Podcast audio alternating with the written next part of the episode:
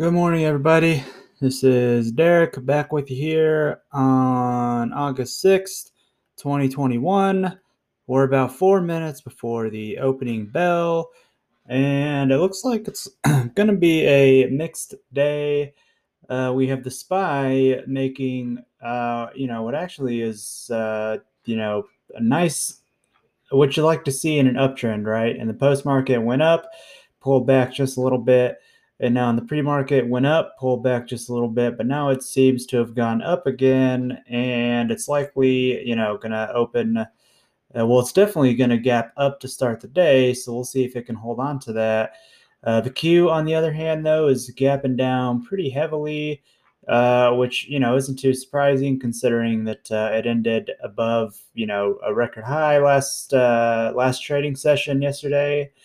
So pullback wouldn't be out of the ordinary, especially, you know, in uh, today's day and age in the markets. There's just so much uncertainty still. Uh, so it's really hard to keep pushing these things higher and higher and higher. Uh, the Dow gapping up. Uh, looks like if it opens the day where it is right now, it would be opening at a record high. Uh, so it could really go either way. Uh, we're definitely going to be kind of waiting it out a little bit before we really jump in and start trading. Um, speaking of trades, a couple things we have on our watch list. Uh, we've got uh, J D. It's, uh, well, it was gapping up, but here actually in the past uh, five minutes, it's just pulled back. So it's uh, interesting, but uh, it did gap up above a few uh, points of resistance. It had a really nice consolidation yesterday, pretty tight. And, you know, when you break above a pretty tight consolidation like that, especially one that's extended, it's usually a good sign that it'll keep moving up at least a little bit. Uh, and the nice thing about a tight consolidation, too, is that uh, it gives you a pretty manageable and digestible stop loss, uh, you know, when it's, uh, so for example, here, the uh, high of this uh, sort of the meat of the consolidation was about seventy eighty. The low was about seventy forty. So it's a forty cent stop. So, you know, according to my trading plan, we're looking for two R that we would need it to go eighty cents, assuming, you know, we got in right at seventy eighty. Uh, and it could definitely move. I mean, it's got plenty of room to move up eighty cents. Uh, but, you know, with this pullback here, I'm a little less convinced about how that's looking now, but we'll keep it on the watch list just, uh, just in case. Uh, let's see what else we have. Uh, we actually have a Visa V. Uh, this one actually looks pretty nice. Uh, speaking of consolidations, had a great consolidation yesterday, ended the day towards the higher end of it. Uh, unfortunately, there's no pre-market data or post-market data for this one uh, just yet.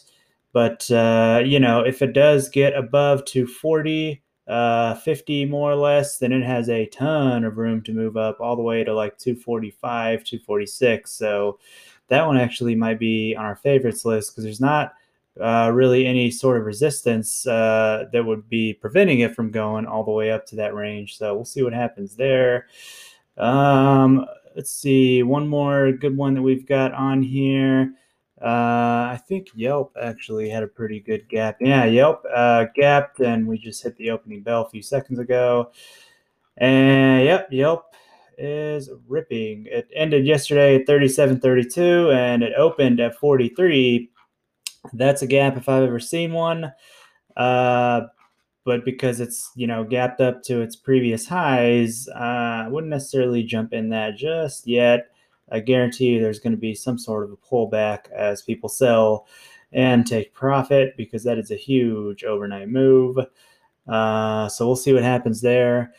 Uh, so those are a few things on our watch uh, on my watch list today. Uh, again, only looking for long trades, but because, you know, the market's looking a little weird, not really sure which way it's going to go. Uh, gonna hold off for a little bit, look for some confirmation. Um, if we look at Bitcoin, it's looking pretty good right now, sitting around forty-one thousand dollars, uh, kind of chopping around there, but that's okay. Um, maybe we can, uh, get up to forty-two thousand if, you know, the, there's favorable market conditions today, but, uh, kind of remains to be seen. Ethereum still moving up a little bit. It's sitting at twenty-seven eighty. Uh, right now, uh, again, it's really in a nice uptrend ever since, uh, you know, July twentieth, kind of along with Bitcoin. It's really just, there's been pullbacks here and there, which is normal, of course, uh, in an uptrend.